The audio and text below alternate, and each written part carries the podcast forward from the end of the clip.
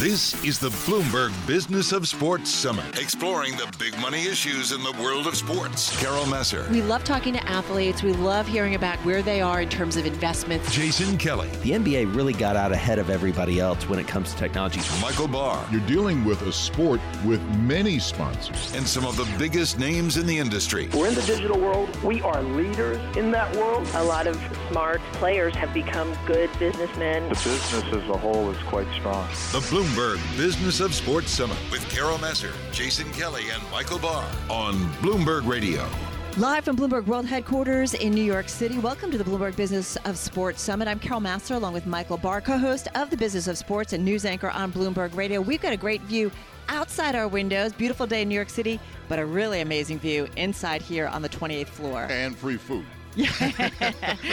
and free flute. I got to tell you, anybody who's everybody or everybody who's anybody in sports, they are collecting in this room. Pick your league, right? Whether it's baseball, whether it's football, whether it's lacrosse, whether it's hockey, uh, everybody's here. This is something where, be honest, where you have so many great business minds that you, you want to pick their brains about the industry, the model that they're using. And I'm not talking about just all the way up from the New York Yankees. I'm talking about from startup companies as well. Yeah, exactly. And we're going to be talking to them over the next couple of hours. Jason Kelly is going to be joining us too in about an hour. We have Al Guido, president of the San Francisco 49ers and CEO also involved in uh, Elevated Sports Ventures. We were talking off the air about uh, NASCAR. First of all, thank you so much for joining us. Ah, it's a pleasure to be here. Thank you for having me. He's got an original Carol or an original 442 car, not that knockoff stuff from the 70s. I was just going to say, you guys were talking cars big time before we got going. I thought we were going to talk football, but hey, that's okay. Um, my father loves cars, and we were talking a little Hendrick Motorsports, and it's a lot of fun. Oh my goodness. I love all sports. Well, first of all, let's talk about your sport. You're involved with the 49ers. Free agency is ongoing. Uh, your thoughts about it? Uh, how do you think your team is doing so far? I thought we've had a really good week. I mean, free agency will continue on through the offseason, but we added a pass rusher in Dee Ford from the Kansas City Chiefs. Uh, you know, we've added a cornerback to really help our depth there. We added a linebacker, uh, Kwon Alexander from the Tampa Bay Buccaneers. He's a captain, uh, first class kind of human being. Really you know, proud to obviously add these guys to our locker room. We needed some help on the defensive side. And then on the offseason, we're getting our quarterback back. Jimmy Garoppolo is coming off an ACL tear in week three against the Kansas City Chiefs, so it's good to see him out there throwing in the backyard. What about Odell Beckham? I got to tell you, my brothers, I grew up watching the Giants, going to the Giants games. They're so upset that he was traded. Rumor is that you guys were pretty interested. Yeah, no, can't confirm or deny. Obviously, uh, Okay. he's uh, he's an unbelievable player, uh, generational talent, one of the best receivers in the game, if not you know the best. And uh, he's going to do big things in, in Cleveland. I know the Giants fans are a little upset.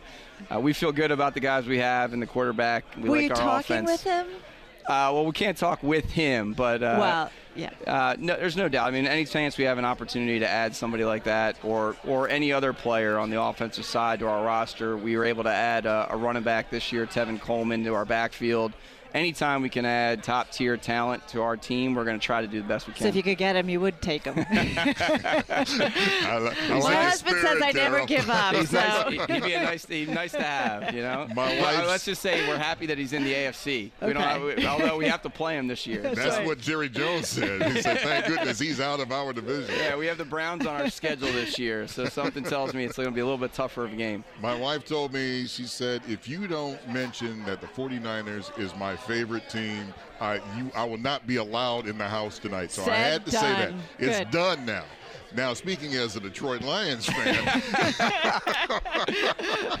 what it, the league itself, where do you see where do you see it going in terms of as as we continue on, we're, we're coming up on negotiations. Sure. Where do you see the league and, and how will it work for the teams? I think we came off a really good year. I mean, I think if you look at the content and the broadcast ratings, I think we were 46 out of the top 50 programs watched. The College Football Championship was 47, which was hosted at Levi Stadium, where I live. Um, I think I think we're at a good place, but no doubt the CBA is looming and what that might mean to obviously sports.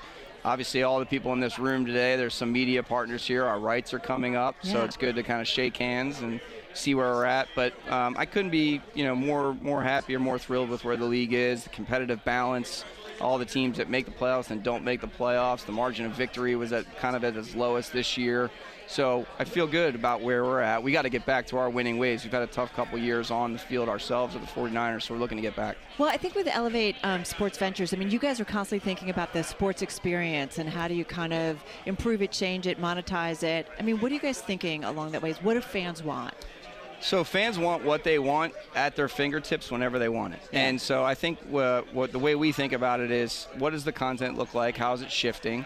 Right. Whether it's how I view a game, or do I stream it? Do I watch it on linear television? You know, how do I get my content from the team? Because now it's really 365. It's not just when we're in the NFL season. Right. You know, what are the behind-the-scenes access shots that we can give the team because we now own that content? What will gambling mean to both our venue, our team, and our league in general? For us on the football side, it's a lot about the health and safety of the sport. How do we make sure kids that continue to play? So, what are we doing about concussions? How are we thinking about equipment? Right, all the things that go into that. I think our job right now is obviously have the most entertaining sport on the field and in the stadium as we possibly can, because that drives viewership. But long term is to make sure that children continue to participate in playing football, um, because frankly, that's the biggest Mm-hmm. risk I think that we have as a sport long term. That's the thing about what you just said about people coming to the stadium. Long gone are the days like, well, we'll just sell popcorn and we'll get them in. You have to make it an experience now when they're actually at the game. From, like you said, streaming, uh, picking up anything. Uh, they can look their their phone and check fantasy sports, uh, whatever. Sure. It has to be an experience. Yeah, and we talk about that a lot about the 49ers and at Elevate Sports Ventures. I mean, in the NFL side, we say it's a six hour experience and it's only 28 minutes of live football. And so, what are you doing during that downtime? And, you know, I know Mark Cuban said he didn't want any phones in his building, but Yes. we can't tell NFL fans to be disconnected from the world for five and a half hours while, Good the game, that, while right? they're not watching the game. And then, Michael, you know, I think on the Elevate Sports Ventures side, you've seen dramatically these arenas uh, spike in price, these stadiums, right? You're talking about Yeah. $5 billion stadium in LA these investments have gotten riskier, and so you need to fill that content. You need to fill those buildings with a lot of content. We unfortunately have to run. Al, thank you so much. Really appreciate it. Al Guido, President and CEO of the San Francisco 49ers. You're listening to the Bloomberg Business of Sports Summit with Carol Massar, Jason Kelly, and Michael Barr on Bloomberg Radio. Yes, indeed, everybody. The Bloomberg Business of Sports Summit. Carol Massar along with Michael Barr for this hour. While the players deal with the NFL expiring after the 2020 season, so what are the biggest issues players want to change? He's been a pretty busy guy. He's been telling us. Uh, D. Smith is in the house. He's executive director of the NFL Players Association. Nice to have you here. Nice Great to, to be see back. you It's all- again. I always look forward to this. This we look wonderful. forward to talking to you. I love chatting with you guys. So tell us, what are some of the big issues this time well, I mean, around? you know, this time around, I'm sure uh, you know there's always a healthy uh, fight over economics. Uh, with the continued focus on the health and safety of the players is a is a zero sum topic for us, uh, and and we don't really apologize for fighting for increased player safety. Um, we're never satisfied about where we are. So those will always be the, the twin frame issues that we fight through. Is it still a fight though, Dee? Like with all with all of the information that's out there, uh, the research, the Yeah. studies. Why is it? Is it really still a fight? Well, you know what? We're, we're a union, so uh, we're kind of conditioned to fight. Um, and at the same time, you know, in a in, in any sort of system, and, and I'm a unabashed capitalist, there's always a force on one side that would like to have people work longer and work harder, and there's a force on the other side that would like um, uh, people to be safe. And what you try to do is is find a middle ground. What we've done over the years is really take a view that it's not so much about finding a middle ground anymore. Um, we stake out our territory on what we think um, is the healthiest uh, way to, to conduct this business, and we insist on that on being the standard. And and at times, um, I would say that there's uh, generally uniform agreement. Uh, but if there isn't a force like a union, and, and, and whether it's firefighters, police officers, coal miners, uh, teachers, Right. um, you know, you, you have seen uh, fights that, that have to happen. And, uh, and it's not because one side is evil or one side is, is not. It's just that we have a system that I think requires there to be um, equal power on both sides to reach the right conclusion. this was a strange year somewhat in the NFL because I had seen some labor disputes that I'd never seen before. Right. The biggest one I can think of right now is Le'Veon Bell, Right. where he sat out for the entire season. Yeah. Uh, your thoughts as a union uh, representing Le'Veon Bell? I- anytime uh, a young man, uh, anytime a person um, uh, makes a decision that they have thought through, that uh, that they believe is well reasoned, that they believe is in their own uh, best economic interest, uh, I applaud that. So, in the same way that we've seen some players decide that they were going to retire from football, uh, not because they were injured, but because they were not injured, uh, we've seen women, the U.S. women's national team, uh, draw a line in the sand over equal pay. We've seen teachers all across this country uh, really lead sort of a rebirth of the labor movement when they decide to go on strike. When people do those things and make a decision that is well reasoned, um, and and they do it because they think it's right, what else should a labor union leader do but applaud them and and say congratulations? And and so I know that that caused friction on their team. I know it caused friction with their coach. Um, but I'm blessed to only have one job of myopically looking at what's in the best interest of our players, and uh, to, to a certain extent, that makes the job kind of easy. But you do think about activism. Like we were talking with a bunch of the NBA um, team owners and stuff, and and also you know sports activism. Like what's the relationship? What should it be? Well, I, you know, I think that all of our sports uh, are going to do just fine if we allow people to use their voice. Um, you know, you, you, you look back in at the, the labor fights of the, the 30s or the 40s, or, or even come forward to um, all of us when we were much younger in the 60s, um, when you had John Carlos and other people taking taking very aggressive stands like Muhammad Ali. Um, I I would I would sort of challenge virtually anybody to conclusively prove that that, that activism somehow hurt the sport or hurt the revenue. And even if it did, aren't there some things that are more important than just the bottom line? Now, I know I'm at Bloomberg, and that might cause me to get struck by lightning. No, no, no. Um, but uh, the You're in a- you're the in a safe space. You're The in bottom a is going safe to open up, and D. Smith just fell to the floor. Um, but you know, when have um, when have people Right. taking brave That's stands point. really hurt the business? And and even if it did.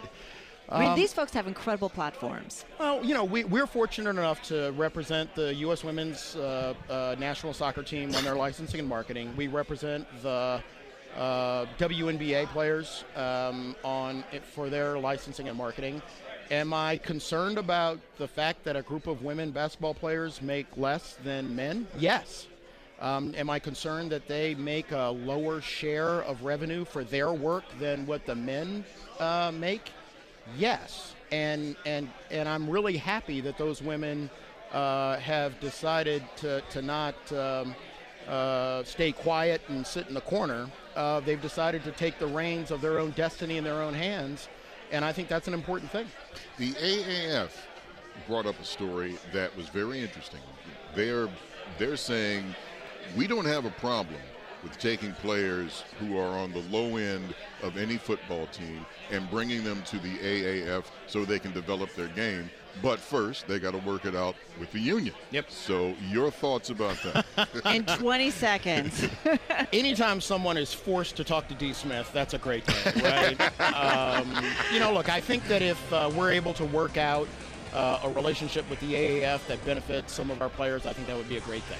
D. Smith, thank you so much. We really appreciate it. Uh, of course, the executive director of the NFL Players Association. With us is Joe Asher. He's CEO U.S. of the renowned British bookmaker William Hill. Oversees really the largest collection of sports books in Nevada. Owns more than a quarter of the bookmaking shops in the UK. And I'm sure I'm leaving something out. Welcome to Bloomberg Radio. Nice to talk with you. Likewise, good to see you. It's great to see you. How's it all going, especially as we see here in the United States more states legalizing online gaming? Look, certainly a uh, busy time in our business for sure. Uh, you know, really the last year and a half feels like it's been going nonstop, uh, and uh, it will just continue to uh, uh, to go at this pace for the foreseeable future. One thing I like about that's happening now is that uh, people can do it online as long as they have a phone and they have the app, if the state allows it, they can uh, go around and do it uh, wherever they want.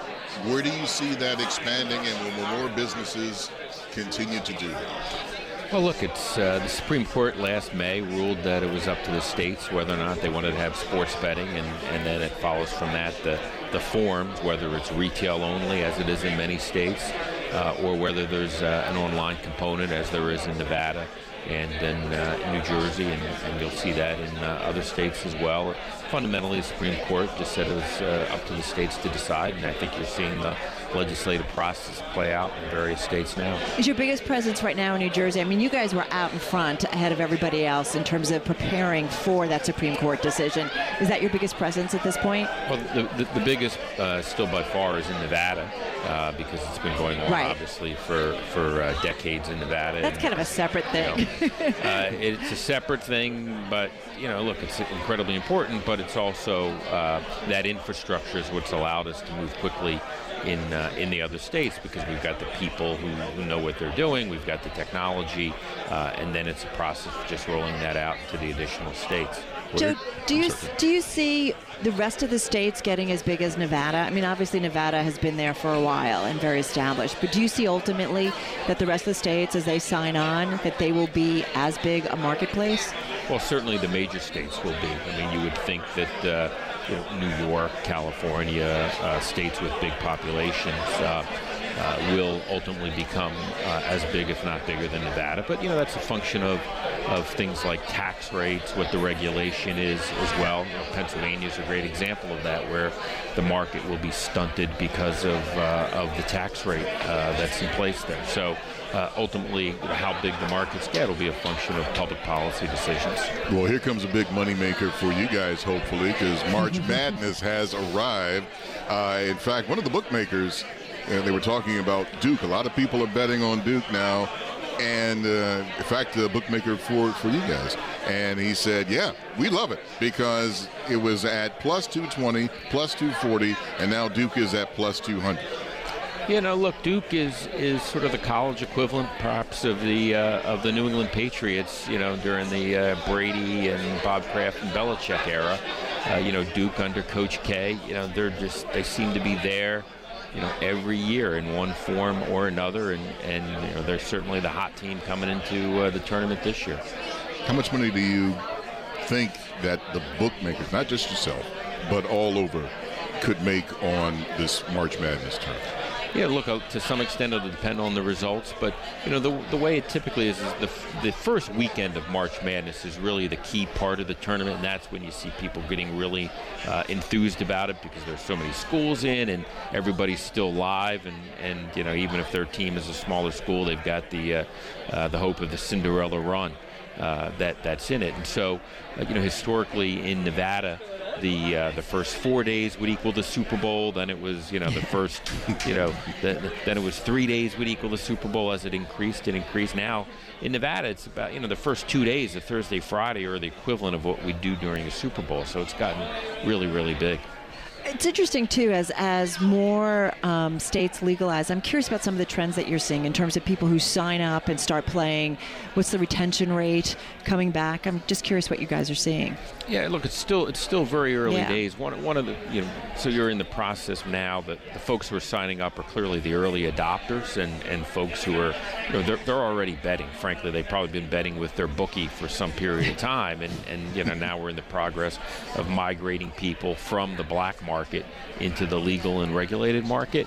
Uh, and so you know, we haven't really got to the point where customers you know, uh, uh, are leaving because it's still very much the acquisition phase. Right. Uh, but you know the the Nevada um, experiences. You know, customers sign up and then they, you know, tend to stick around and and uh, remain loyal as long as you're doing a good job is for them. It the same that you've seen? What you've, what, how things have happened in Nevada? And again, as you say, we're early on in the process. But is New Jersey just like you see in Nevada, or, or does is each market going to have its own nuances? You know, each market will have its own nuances, and around look around mobile in Nevada, the rule is you have to physically go into a sports book to sign up for your mobile account. And you know that works pretty well in Nevada, where uh, everybody lives within 15 minutes of a casino. Quite right, frankly, right. you know, contrast that to New Jersey, where you can sign up remotely uh, for a mobile account. uh, which is pro- the right model in New Jersey, where you know all the casinos are concentrated in Atlantic City, uh, and then you can also sign up at a couple of racetracks. But some people live more than an hour uh, from the closest sports book, and so the ability to register remotely is important. Got about a minute left, and you mentioned about bookies. Yes, Benny is mad at me already, but I've said too much already. but it brings up the point that uh, as we get more people into this, as more uh, casinos get into this, and, and, the sports betting all around the nation, uh, it's going to have to be more competitive about what you offer for odds. Is that true? Well, look, I, I think um, you know Benny uh, in, in, in, in your friend's case, and uh, you know there was a fellow named Tony Fernakis who was my dad's bookie uh, back in Wilmington, Delaware, and uh, you know look, uh, uh, you know I, I wouldn't write sympathy cards for them quite yet because you know they don't pay taxes, they're not subject to regulation. They've got decades long relationships with their customers in some circumstances. They offer credit. Uh, and, and so those are the things that the legal market is going to have to compete with uh, to migrate folks uh, away from Benny and, and over to William Hill. Tony and Benny don't have to worry about anything. Not quite yet. Joe Asher, thank you so much. You're listening to the Bloomberg Business of Sports Summit with Carol Massar, Jason Kelly, and Michael Barr on Bloomberg Radio. Business of Sports Summit. Carol Massar, Michael Barr, Jason Kelly going to join us shortly. So our next guest brought Thursday Night Football to Twitter. That uh, move really putting Twitter on the sports map map. But keep in mind that Twitter has so many uh, relationships with pretty much all of the top sports leagues. Let's get into it with Laura Froelich. She's Senior Director, Head of U.S. Content Partnerships at Twitter, former Global Head for Sports Partnerships. You do it all, don't you? I have a great time doing it, yes. And we should say that Bloomberg also partners with Twitter uh, on the global news feed, TicToc. Um, I'm always curious about the sports partnerships. You just got to be everywhere, don't you? Well, you know, Twitter as a platform, we have incredible fans who are everywhere. And I think because of the nature of our platform being a global, open, conversational platform, we do have that fandom coming from everywhere. And I think that's a great value proposition to our partners because they are looking to expand their footprint. They know that their fans aren't necessarily all based here in the US and they're looking to expand and, and Twitter is really a great platform that helps them do that. On a basic level, I remember a long time ago when Twitter came out and I used a quote from an athlete on Twitter and got dressed down as like, we never quote Twitter like blah blah blah. Well, now that is all changed because athletes have realized, hey, this is the best way mm-hmm. to get my side out to all the people. Yeah, I mean, it's a really fantastic opportunity, to your point, to have a direct connection to your fans. Um, you know, you can speak in your own voice, you can hear how they're feeling. Um, it's a really great sort of symbiotic relationship that, that fans can have with their favorite athletes. And another thing that was really fun about it is that the athletes can connect with each other and talk to each other, and we as fans right. can see that yeah. happening too. That's super fun. Yeah, right. Being, we were just talking about activism, right? And this is a way for like uh, players to kind of support each other. I'm curious, did you guys got into the world of sports, where are you seeing the most activity, the most significant trends, growth? Is it from the sports players? Is it from fan reactions? Is it from the games itself? What are you seeing? It's really all of the above. And I think what really helps our partners be successful on our platform is they and we really listen to the conversation that's happening so that we can then advise them on what's the kind of content that our fans have the biggest appetite for. So then they can, we use that to inform here's the kinds of content that's going to get the most engagement from the most, frankly, the most valuable audience when they're the most receptive, given the nature of Twitter. You know, really, there are other platforms out there that are very much look at me. Yeah. Whereas Twitter is very much look at this and all the conversation that's happening around it. So we take advantage of that. So, which kind of content actually gets the most responses? Yeah, I mean, what we're talking to our partners about now, and what you saw us announce, for example, with the NBA recently, mm-hmm. is content that is complementary, not competitive to what they're already doing on broadcast. You know, Twitter has always been that fantastic second screen that you can be with other fans talking about the games while they're happening. We're continuing that with the ability to vote on an ISO cam for the second half of 20 NBA games this season. Oh my God! So you know they put All a right. vote out for um, for four players, and then the the winning player gets the ISO cam for the second half of the games. Wait a minute. Old man Barr needs to, clarify, to clarify something. Sure. The ISO cam. Explain that to me. Please. Yes, oh, of course. So the uh, the NBA will put out a vote, and actually our partners at Turner as well, NBA on TNT. Uh, they say which of these four players, you know, LeBron, um, Russell Westbrook, Steph Curry, um, Giannis, you know, which one of them do you want to see on? Uh, just them playing, you know. So the game is going on on, bro- on the linear broadcast, but you want to focus specifically on this one player. Um, you can do that for the second half of the game for the the winning player. So you can just constantly see them playing throughout Yes. the whole game. And we also have commentators who are part of the NBA Twitter community, so that people have been engaging with them for, for years on the platform. They're the commentators that, that provide that extra context during that ISOCAM as well. Oh my goodness, this is going to grow because this is not just going to be just one. Per- this is going to be for several athletes down the road at the same game at the same time. Potentially. Right, you think about Potentially. customized viewing, right? So it's like here's the Exactly. player I want to watch, and yeah. that's it. We're doing something similar with the PGA Tour. So we it's Fan Vote Ah, Fridays. Um, so on Fridays, uh, Golf Twitter can vote on the featured group that is uh, that is live streamed on Twitter. Does it monetize? It does in spades. So that's you know that's one of the things that we Because I, make lo- some money, I love right? it. Well, no, right? Because you know, right? I mean, I love Twitter. I love it. But you know, the argument has been, how do you guys monetize it? There's tons of people using it. It's amazing how it guides the conversation, whether it's sports, whether it's general news. But how do you monetize it? Yeah, so we have a sponsorship model that has been very successful that we've built over the course of the last uh, over five years. So brands obviously want to be associated with this premium content. They also want to reach the incredibly valuable audience that's on Twitter. So we give them the opportunity to have their advertisement be the pre-roll in front of the video highlights and the live streams and then they get to distribute that content from these premium publishers to their targeted audiences across our platform. So not only the people who are following the nba for example uh, but they can target the, the folks who are interested in nba who are um, likely to buy their product. You know all the sophisticated targeting capabilities that twitter has are at their disposal and then they can deliver the content to fans If my leg is shaking, just because I can see the excitement of what's going Was on. your leg The- my- that's that's why the whole thing was shaking here. What this means is not only just the player, obviously with any team you want, because you can go anywhere, not just any state around the world. If I want to see the Detroit Pistons lose, I can go ahead and or win. I should say that. I can see them anywhere, any place, anytime when you guys set this up on Twitter. Yeah. Yeah, I mean, I, and I also think it's it's worth pointing out that even you know all along Twitter has been able to provide that to you, right? Because we've had the conversation around these games and around these teams and around these players, you know, for time immemorial. And so now it's being enhanced even further with you know live video content, highlights, and and such. Um, so it's just taking it what has always been there to that next level. What are you missing in terms of the sports world? Because you've pretty much have you locked up all the agreements, or there's always more out there? Yeah, I mean, you know, we are doing all kinds of deals all the time, Yeah. and, and you know, we started the year with a bang, and we are not slowing down at all.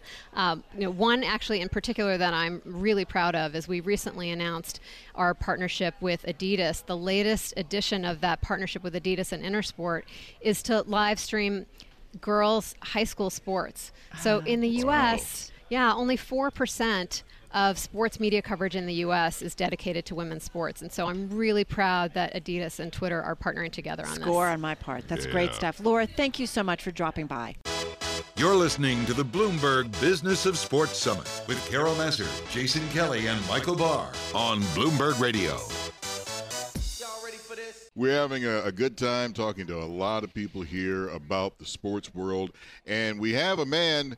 Now I'm, I'm going to mention the last name Luck. Now I'm not, you know, dropping any names, you know, but there's a gentleman here who uh, has a very famous son who also played in the National Football League, Oliver Luck, and he is now the commissioner and the CEO of the XFL. Thank you, sir, for joining us. Michael, I'm glad to be here. Jason, how are you? Doing very well. Well, we're so excited to have you here in part because we are on the verge of seeing the XFL all over again. Tell us why now. So there was the XFL 2001 football fans remember it. A lot of folks don't, and it wasn't quite honestly a good look in terms of football. But Vince McMahon about a year ago announced that he wanted to relaunch the XFL. I think for a number of reasons, but uh, the league that we are in the process of building will launch February of 2020, the weekend after the Super Bowl. The league that we're in the process of building is going to be a league for serious football fans, where the game is taken seriously.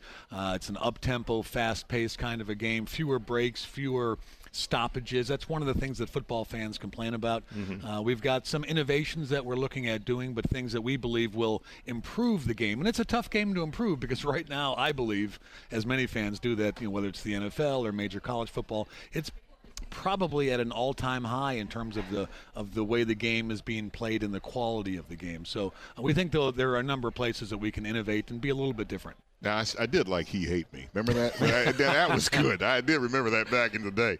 But it, but hey, now, that guy, that guy whose real name was Rod Smart, he yeah, played in the right. Super Bowl. He was a right. good football player. Played for the Panthers when they went to the Super Bowl uh, back in uh, I think what was 2004 maybe yeah. or so.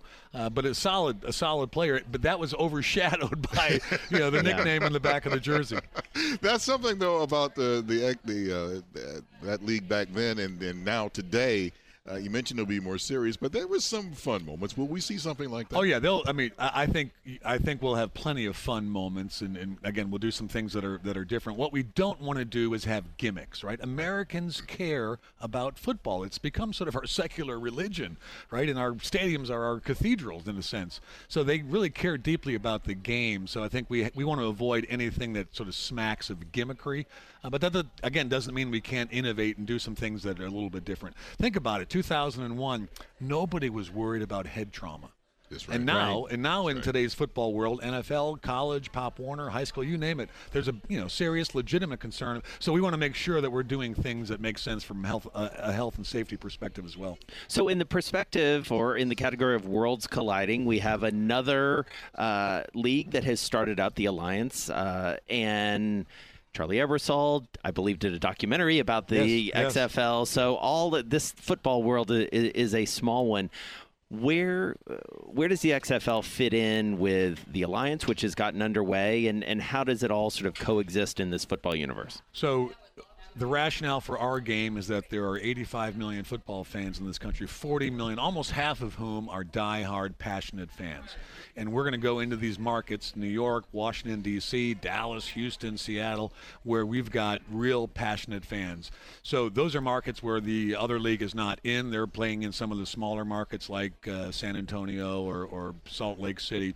Uh, I think they've chosen a little bit of a different strategy. So uh, I think there's plenty of football right? Uh, in, in terms of, of, of, the ability of the American fan to really enjoy the game and appreciate the game. I, have I've been using the analogy in the fall, right? When football is, you know, every Friday, every Saturday, every nobody says, well, there's too much college football, so we should get rid of the Big Ten and just have the SEC, right? You know, people don't say that. So my sense would be that, that there's plenty of space right. for all of us to, to, to coexist. We are focused on our markets, and, and, and we've watched the alliance. And I think they've done some things very well, mm-hmm. some other things that uh, I didn't think went so well. But uh, I, I think we've got our own business plan and our own sort of ideals. Well, I bring up gambling a lot because I'm a heathen, and uh, I am. So I'm going to bring up this. Bless again. you, my son. Yeah. Will the XFL get involved in that uh, with gambling uh, at casinos and online and things like that? So all the sports leagues, right, from those that are very well established like the NFL and the NBA down to, you know, brand new leagues like ours, we're all trying to figure out what it means to be involved. We all want to offer a league with integrity right, and consistency, so that folks do want to, in fact, gamble, wager, uh, right, and you know we want you know Vegas to put a line on our games, which is difficult for a brand new league. The alliance is finding that out, I think, as well. But in terms of what else one does with you know, the, the, the, the casinos, the casino industry, the gambling industry, that's all being figured out. And that's, you know, taking a relatively slow pace because of the state by state nature, you know, of this. So uh, things will be a little bit different when we launch in February of 2020, but I don't think it'll be that much clearer in terms of whether, you know, gambling and the Supreme Court decision from about a year ago uh, is any sort of panacea. I don't believe it is. It's not any sort of a panacea uh, or a, cure for right. anybody who's ailing. And I think all of us, established leagues as well as non-established leagues, fall in that category. I want to ask you about the NCAA. You worked there uh, for a time, and it does feel like that's one of the, for lack of better term, sort of tension points right now around amateurs, around safety, and and sort of how that amateur and and that uh, element of football coexist with with professional football. What did you learn there that informs how you will run it in terms of player safety, in terms of sort of player longevity, all those things that that people really care about? Sure. So I think I learned a couple of things. Is that one? It's very hard to make an NFL roster. Yeah. There's only 53 active players in that roster. You guys know the average career is like 3.6 or 3.7 years. And what I've learned is college football has gotten a lot better the last 20, 30 years. There's a whole bunch of guys that still want to play. I think there's a, I don't know, four or five year period when a guy gets out of high or college and has finished playing college football where he still wants to play, sort of regardless, if you will, of the salaries, regardless of the motivation, the financial motivation. I, I think I learned that. I, th- I also think I learned that the NCAA, because it's not a professional league, had to really, you know, in a very sincere way, look at the head trauma issue and make decisions like let's prohibit two a days because that's not a good thing yeah. Yeah. for you know. And they did that, right? Uh, the NFL did it as well, but they did it through the collective bargaining process, where I think it was more a case of the veterans didn't want to have two practices right. a day because you know they they want to save their bodies for the season. So there's a number of things I think I, I've learned. Ultimately, I think because our players, at least initially, won't be unionized. I think I have to sort of look out as a commissioner for our players, much the way, you know, a coach or an athletic director at a, at a school looks out for, you know, the 85 scholarship right. players, right? Make sure that, you know, they're well taken care of in terms of meals and health care and all those sorts of things, right? That's, that is our human capital. And I think we have to probably be a little bit sort of you know paternalistic, yeah. uh, which sometimes can get a bad rap. But I think we have to be a little bit paternalistic because we don't have a union uh, to negotiate the terms and conditions of, of, of employment. Oliver Luck, Commissioner and CEO of the XFL. And I have to say, as a former Houstonian living in Houston in the 80s, former Houston Oiler. Well, very good. Thank you for remembering that. right. Not many people do. And there you go. Oliver Luck, uh, thank you so much. Good luck to you. We hope to uh, catch up with you soon, as especially as the season gets underway. You're listening to the Bloomberg Business of Sports Summit with Carol Massar, Jason Kelly, and Michael Barr on Bloomberg Radio. All right, so let's turn to our next guest, Michael, if we can a friend of the show of sorts. Uh, I've got to know him a bit over the years. Don Cornwell, he's a partner over at PJT Partners, knows all the ins and outs of the sports business world. We've talked a lot uh, over the years. Don, thank you for joining us. Good to see you guys. Hello. All right, so I want to start actually where we just left off with uh, Oliver Luck. He's got a new football league. There's another new football league, the Alliance. We're going to talk later with Paul Rabil, who's creating a new lacrosse league is it a good time to be starting all these leagues? You know this business better than anyone. It's the best time. Uh, it, you re- really are in a, a, an era where content uh, can come in of any sort and do quite well. The distribution methodologies are there, right? People are used to finding uh, what they want to see. So if you're a football addict, you can watch as much football. You can watch XFL when it starts starts up. AAF, as Oliver talked about, you can watch all the various college conference leagues, and you can get access to it. And you just do it by flipping on your Apple TV and searching around. Uh, and so it's made life a lot easy for those guys. You can take any sport now. I mean, back in the day, you had to watch Wide World of Sports. You had to watch the barrel jumping championships for about 15 minutes, and that was it. Now you can take any sport and you can air the entire contest, all the games, and you can see that. And I, I guess the, the big thing that has happened uh, involves the media rights involving all of that. That's right. So, you know, in the old days, there was three channels, four channels, five channels, and they made a decision. I'm going to place my bet on the NFL or I'm going to place my bet on the NBA. Now there's all these various distribution networks who will say, look, we'll, we'll, we'll construct a creative deal. We'll do a revenue share. We'll pay a little bit money, and if it works, we'll pay you more money because we know that there'll be people out there that will follow it. And with YouTube, you can actually see. So take lacrosse as an example. Right if you go and look at uh, the, the, the view numbers on some of these lacrosse, some of this lacrosse content, it's massive numbers, and so people can say, okay, I know the fans are out there. If I get that content to them, they'll they'll, they'll absolutely take part in it, and I can advertise around it. And so, where are we in terms as you look across the various leagues? Where are we in terms of valuations? They all seem to be going up.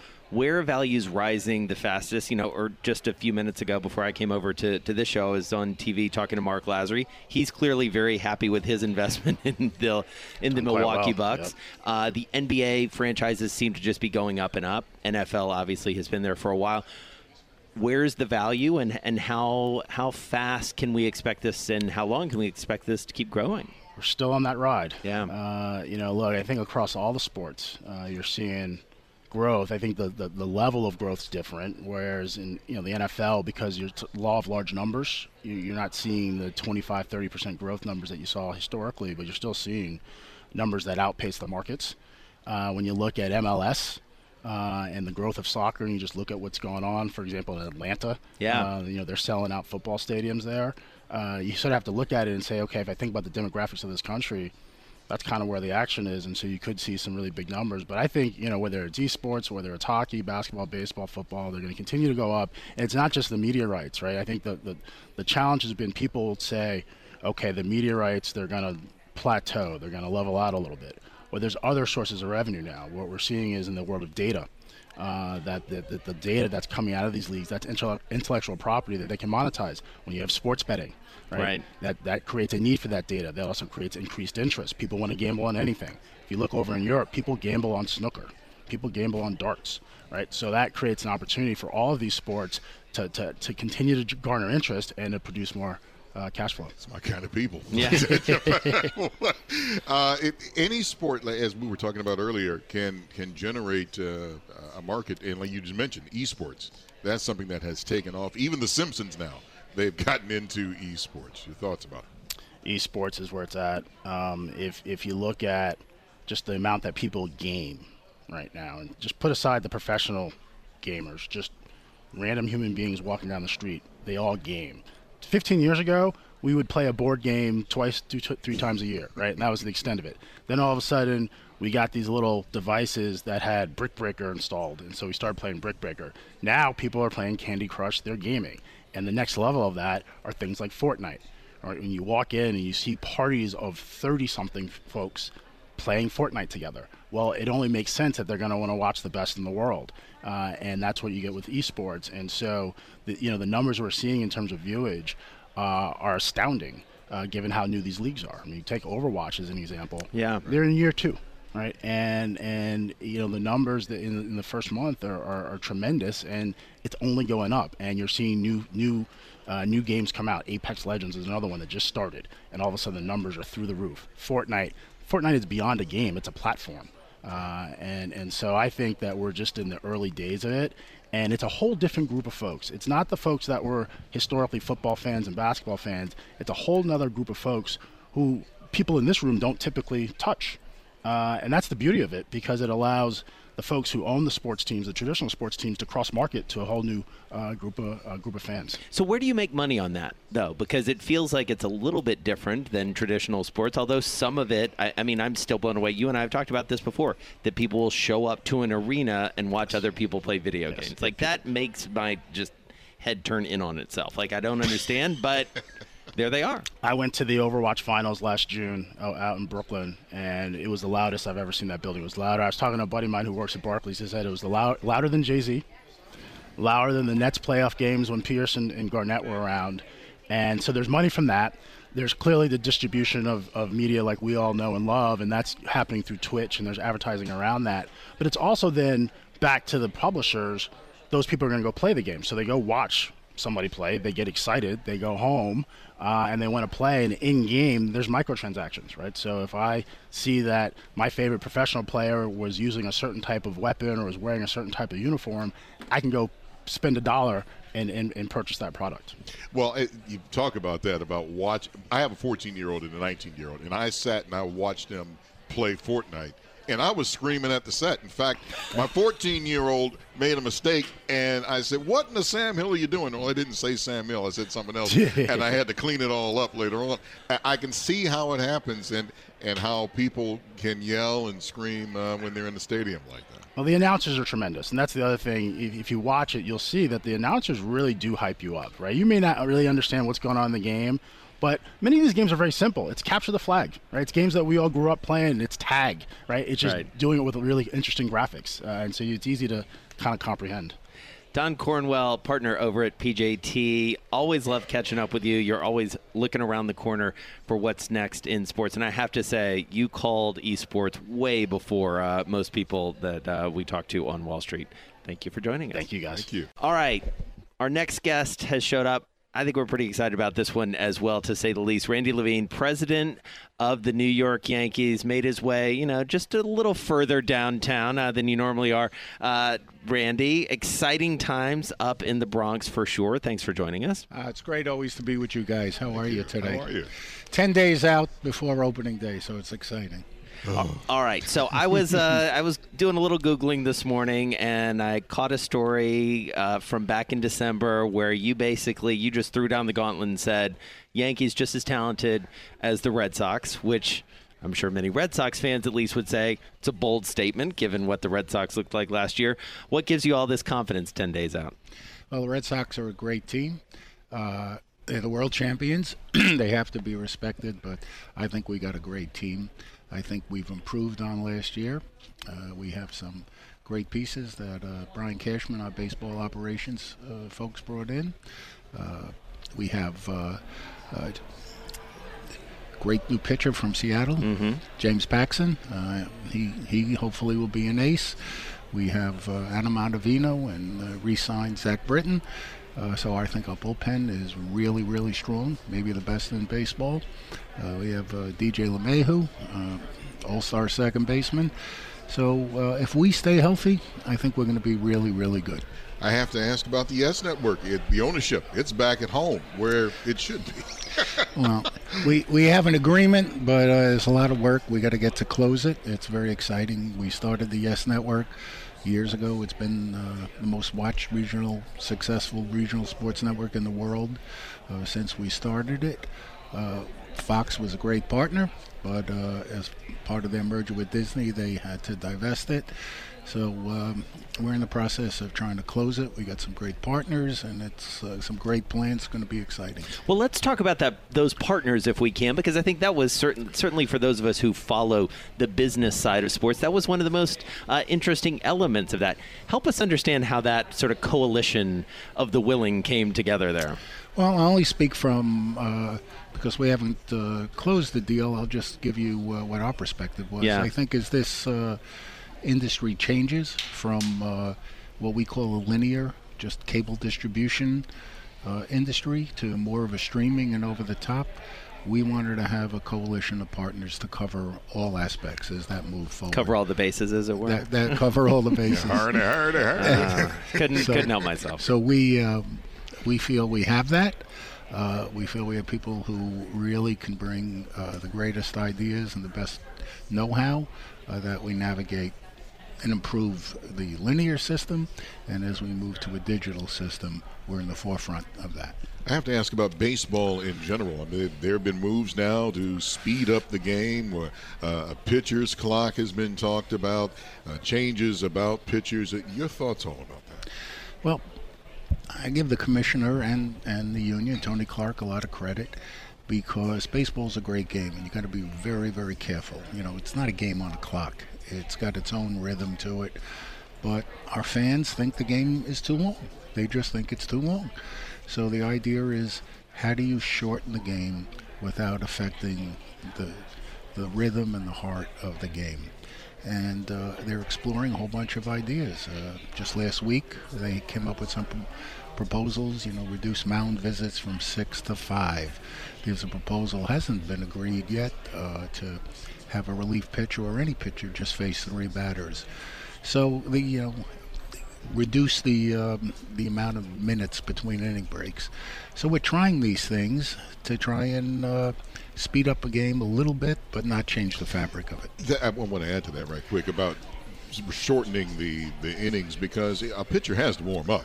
And if, if he doesn't warm up properly, he can get hurt. We think that uh, there's plenty of room, plenty of time for a pitcher to warm up. Uh, and this is really uh, affecting the clubs and the networks the most because there's just less commercial time. so, uh, want to talk to you about a little bit about what you did and didn't do in the offseason. You you know you just laid out a, a pretty compelling roster, but um, ultimately not involved in Machado or Harper, which were obviously the blockbuster uh, acquisitions, as it were, over the course of the season. Uh, why not? Well, I think we had a great team, and I think uh, uh, as Hal Steinbrenner said, and as uh, Cash said, uh, I think our priority was pitching. Mm-hmm. We needed pitching, and we that's where we prioritized. Uh, we felt very great and comfortable with uh, uh, Miguel Andujar at third base. Uh, we got a great shortstop in Didi Gregorius. He'll be back, you know, sometime during the season. We got Troy Tulowitzki. So uh, Manny Machado just didn't fit for us. He's Mhm. a great player. we met with him. He didn't fit. I think it's great that he went to the Padres. That's great. You know, it's for a team like San Diego to sign a player like that. That's wonderful. And as far as Bryce Harper, he's a phenomenal player. He's great, but I think we got a pretty good outfield uh, with Aaron Judge, uh, Brett Gardner, Aaron Hicks, and Giancarlo Stanton. I'm afraid of that lineup. Somebody, I'm playing someone who's got that in fantasy. Like, oh my goodness! The- The brand of the Yankees. I don't care where you are in the world, they know about the New York Yankees. It, can you expand more about what that means to have a brand like the Yankees known worldwide? Well, it's it's very very uh, important to us to work every day to increase that brand and to make sure the brand continues to stand for what it is: tradition, excellence, and uh, and winning. Uh, that's what George Steinbrenner intended it to be, and we work very very hard every day uh, to to make it better. Uh, and we do different things. This year we're going to be playing the Red Sox in London. I think tickets sold out in 20 minutes. Uh, uh, we did really well, both here and our fans uh, uh, in Europe. So uh, wherever you go, it always even imagines me. I never forget the first time I went to Beijing. I wanted to see Tiananmen Square, and I got there late, like one, two in the morning, and I saw some guy wearing a Yankee hat, and it gave me a big thrill. So uh, we're always one of the top brands, no matter what sports corporate in the world, and uh, we work hard every day to maintain that and improve it.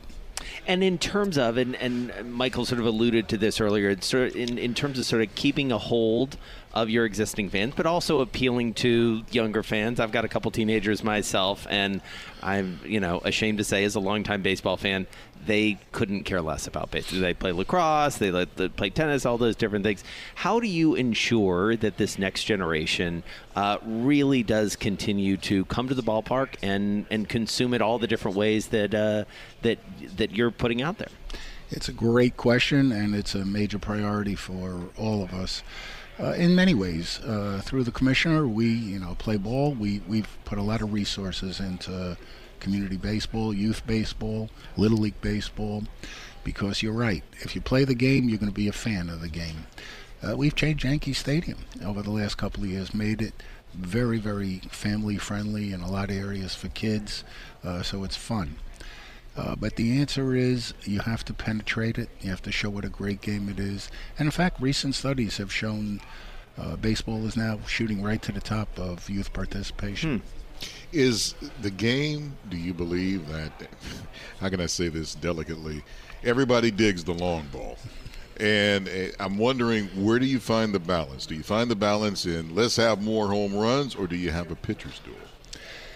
You know, that's the endless debate that's gone on in baseball uh, forever. Uh, I've heard all sides, you know.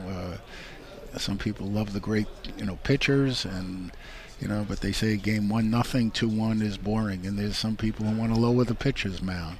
On the other hand, You know, you get people they don't like the strikeouts in the game. There's not enough action. You know, when guys are hitting home runs and swingers are dealing with launch angles.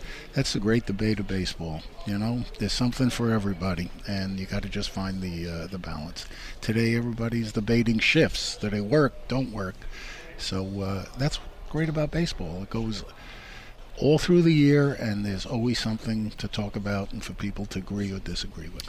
Randy, before we let you go, got to ask you about sports betting. You know, it is, I'm guessing, one of the big topics for everybody in this room. Uh, certainly, we talk about it uh, all the time. I know Michael and on his uh, weekly show talks about it uh, a, a decent amount as well. How does that play into baseball? And I do think about like the history of baseball and and gambling and baseball uh, have had some. It, it, gambling has accounted for some of the more sordid moments in uh, in baseball history.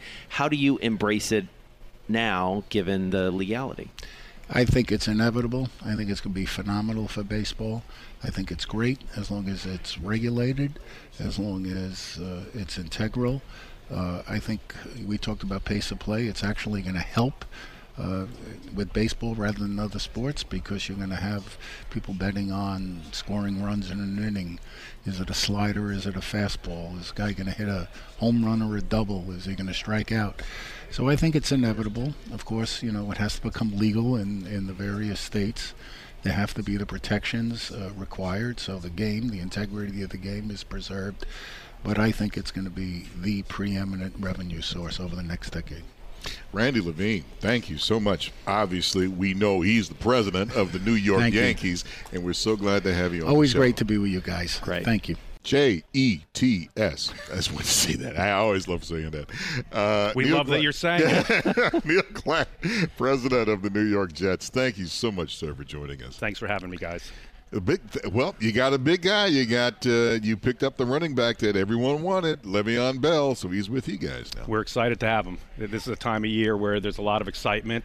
It really is the start of the season for all intents and purposes. You start with free agency, leads to the draft.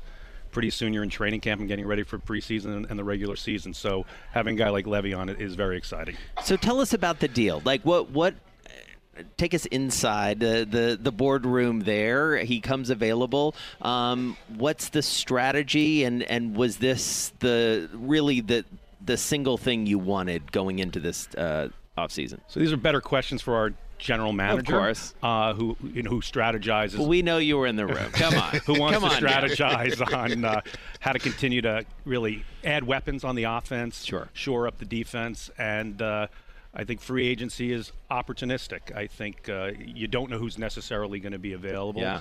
Uh, you don't know if they're necessarily. Uh, Going to kind of accept a deal from the Jets, so there's just a lot of moving parts, and uh, I think they have a lot of different scenarios that they work through to ultimately uh, land on, on the group of guys that, that come to your team. We have talked with many of the uh, sports heads of sports teams, and I'm going to ask you the same thing. One of the biggest things for a fan when they come to the game, it's way more now than just selling popcorn. They have to have that experience at the stadium. And uh, I've seen more and more people bring that in. And I guess I'm going to ask this angle. Atlanta, the Falcons, they set up a pricing range for food pretty cheap. Uh, is that the way to go now for all the uh, teams? So it's interesting. Um, I think they've done a great job in Atlanta for about mm, it's been at least four or five years. We've done value pricing at our building, so we, we thought it was important uh, that if somebody comes out with their family, that if they wanted to get a drink, if they wanted to have a hot dog, they wanted to have chicken tenders, that it would be affordable. So that's something that we have focused on for a number of years, and we're always evaluating what's being done around the league. We want people to have a great time. There are other people who don't necessarily want those value meals. They want uh, whatever they, they want to consume. Uh, but the fan experience, is, it's really what we spend a lot of our time. It's, thanks for asking me the football question. I think what, what we spend a lot of our time kind of on the business side Sure. is the fan experience. And that's year round before they get to the stadium, but also once, once they come to the stadium. So last year we had a partnership with Marvel. And we did a, a, a green out, and uh, we did Hulk with bobbleheads, and we played the Vikings, and it was Thor. So just something to kind of add to the experience. Uh, we're at this luncheon today, and there's some people here from WWE. They're great partners of ours. So we did a uh, uh, a kids' day last year during the season where it featured a lot of the WWE superstars that came out. Uh, so you're just we did a Super Bowl three celebration. So it's not it, it's the young people, but it's also people who've been the long-standing fans who who want to be there for the history and some of the great uh, legends that we've had at the Jets. So it really goes into the overall experience. of Some of it's programming. Uh, this year, we're, we're really trying to activate more parts of the building like we do every year. So when people, there are certain people just want to, they want to tailgate for two or three hours, great, and then come into the stadium and have a great time.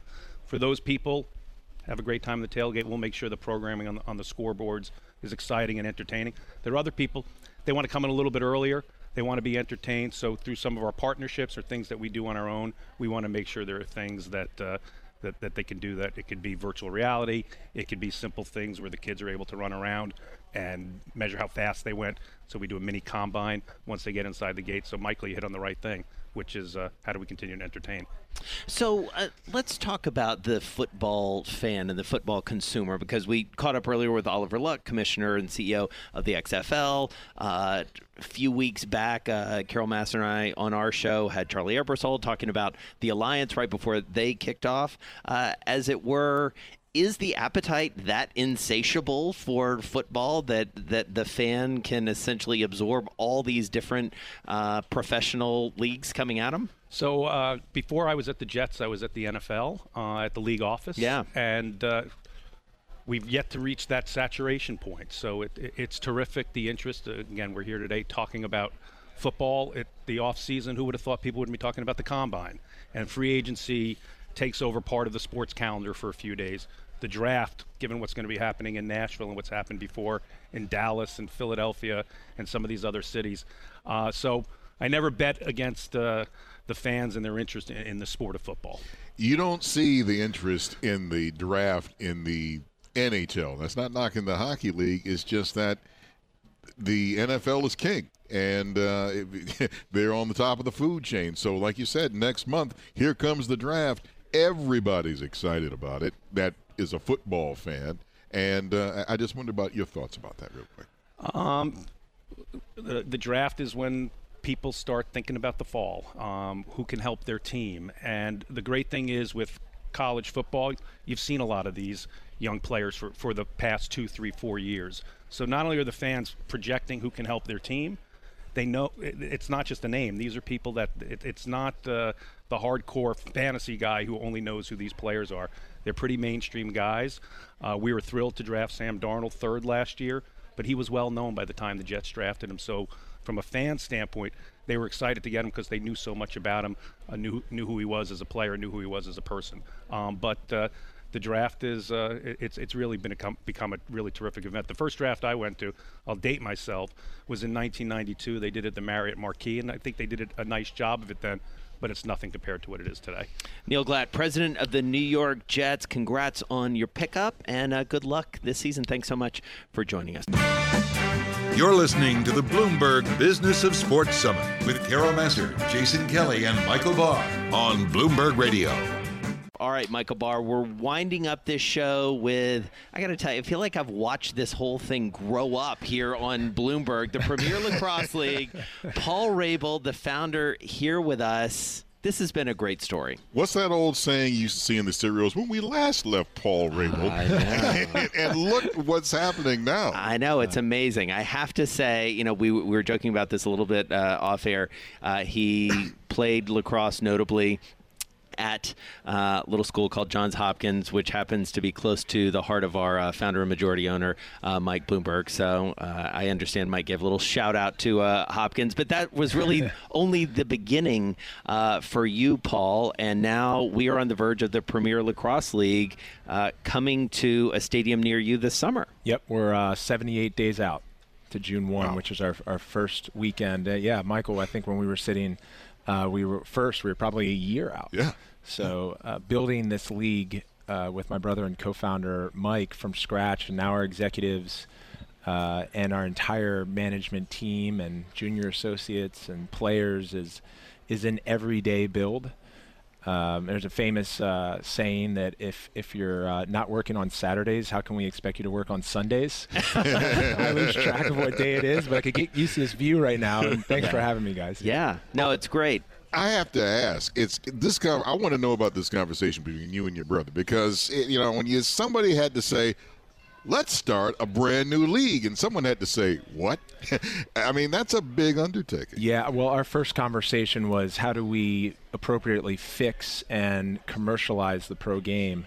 Uh, you know, there was an existing league in Major League Lacrosse, and uh, Mike and I spent uh, about eight months uh, in meetings and, and trying to work with the different owners of that league to figure out a way that um, you know we could either work together or kind of remodel what had existed. Uh, in our view, based on the data that we had and the players at our back, and I think this modern day and new technology and new media, is that the sport deserved a, a new business model. So whether it was rolling up MLL and rolling out Tour, or in the the route that we took in launching the new league from scratch, which uh, preceded that, is uh, is how we ended up on it. So I don't think. Uh, you know, many people uh, would get excited around starting a new pro sports league. It's fun to think about, but incredibly challenging. Uh, and we worked our way to that place, and and now it's just it's every day, but it's a lot of fun. Well, and let's talk about the everyday aspect because you and I got a chance to catch up last week at your Paul Rabil Foundation event here in New York City, and one of the things I said to you, uh, sort of off to the side, was this idea that this has been an incredibly methodical day to day rollout. Heavy on social media. Anybody who follows you or the league on Twitter knows that you're there every day. You have rolled out basically a city per week up until this point. Yep. How does that happen behind the scenes? Is that you? Is that Mike? How did you go about kind of setting that up? Yeah, well, I, I think at large, when we look at our business, we have a, a media team which works with Pete Bevacqua, who's here, and, and NBC as our broadcast partner. They also look at our original programming strategy, our player focused features, our, our league and teams on social and digital. That's its own business. Mhm. We have a corporate partnership team, which is essentially business development and how we're attracting endemic and non-endemic sponsors. We have our ticket and product team. Uh, We have our merchandise team, a youth team. So when we talk about all the work, we have these six business units and our community efforts uh, that are cross uh, pollinating. And, and integrating strategies, but also working top down within those business units. That's day to day. When we think about sports at a meta level, um, it's a trade on attention um, and, and a revenue business. So our trade on attention is essentially daily with new social media, digital, and our partners at NBC. How are we storytelling? And and in that case that you had mentioned, Jason, a weekly and in some cases daily list of calendar announcements. Um, I, I think keeps people interested, but Mhm. also you know, drips a level of excitement and demand. I know people don't like talking about business at the dinner table, but eh, when it comes down, eh, athletes have to get paid, and we talked about this the Yeah. last time about uh, the, the payment for a lacrosse player. It's like, can you expand more into that, and, and maybe some of the trials and tribulations that you that you went through? No doubt. So when I graduated in 2008 from Johns Hopkins, um, and shout out to, to Mr. Bloomberg, uh, who's here, um, I actually had a job as a junior analyst uh, for a real estate company in D.C., and I was also the first overall pick in pro lacrosse. Um, my rookie wage was six thousand dollars for the season, not for a game, um, and the average wage had been that for its existence of the league at eight thousand dollars. And so, as we've seen sports continue to elevate, uh, it's very clear that athletes are your most powerful asset. From the NBA to quarterbacks in the NFL um, to the women's soccer stars. Um, and so to be able to invest in those assets is what makes any company successful. So when Mike and I built this business model, at, at the first level was how are we comping our athletes? What are some challenges that they face? All right, so we increase cash compensation. We give them access to healthcare because a short eight months later in real estate, I decided to take a plunge in pro lacrosse and I had to figure out how to pay for my own health insurance. So we're giving our players who are full time that access. And then most importantly and uniquely to other team sports in, in the US is that our players have equity in the business. So we view ourselves and we are a true single entity business. So like an early stage Silicon Valley company, uh, you look at your cap table and you have an employee segment that's carved out, and we view our, our athletes as uh, part of that early stage um, level of of, uh, of importance and growth. So we've designated a portion of our cap table to stock options for our players. got to ask you because this has been, it feels like success on success since you announced, but what's the biggest mistake or, or the biggest disappointment that you've had so far? That's a, that's a great question. So uh, every day, I would say we are uh, we are working to continue to bring on great people, Mhm. and it's very challenging in sports because uh, if you're a if you're not the NBA or you're not the NFL, and we're and we want to attract NBA, NFL executive talent, well, we have to go sell our vision like I'm selling you guys right now uh, on a daily basis. So You I would say, me. So part, so part of our challenge uh, as executives is operating and then being able to create task forces for every job that we post online, and that requires a candidate who's going through a screen, an infra- informational interview, a focus interview, meeting with us in person. Um, because in a sports league different from that early stage technology company, we have to scale labor quickly. S- Uh, technology companies raise their Series A and Series B, and they build out a sales team to pour lighter fluid on product market fit. Right. Paul Rabil, he is the founder of the Premier Lacrosse League, coming to a stadium near you uh, this summer. Thank you so much. Always good to catch up with you. And Michael Barr, this has been so much fun. What happened? I, you know, I know. I it was fun because I didn't even eat because it just blew by. All right, we're, we're going to get you some food now. You've been listening to a special Bloomberg Business of Sports Summit from Bloomberg Radio.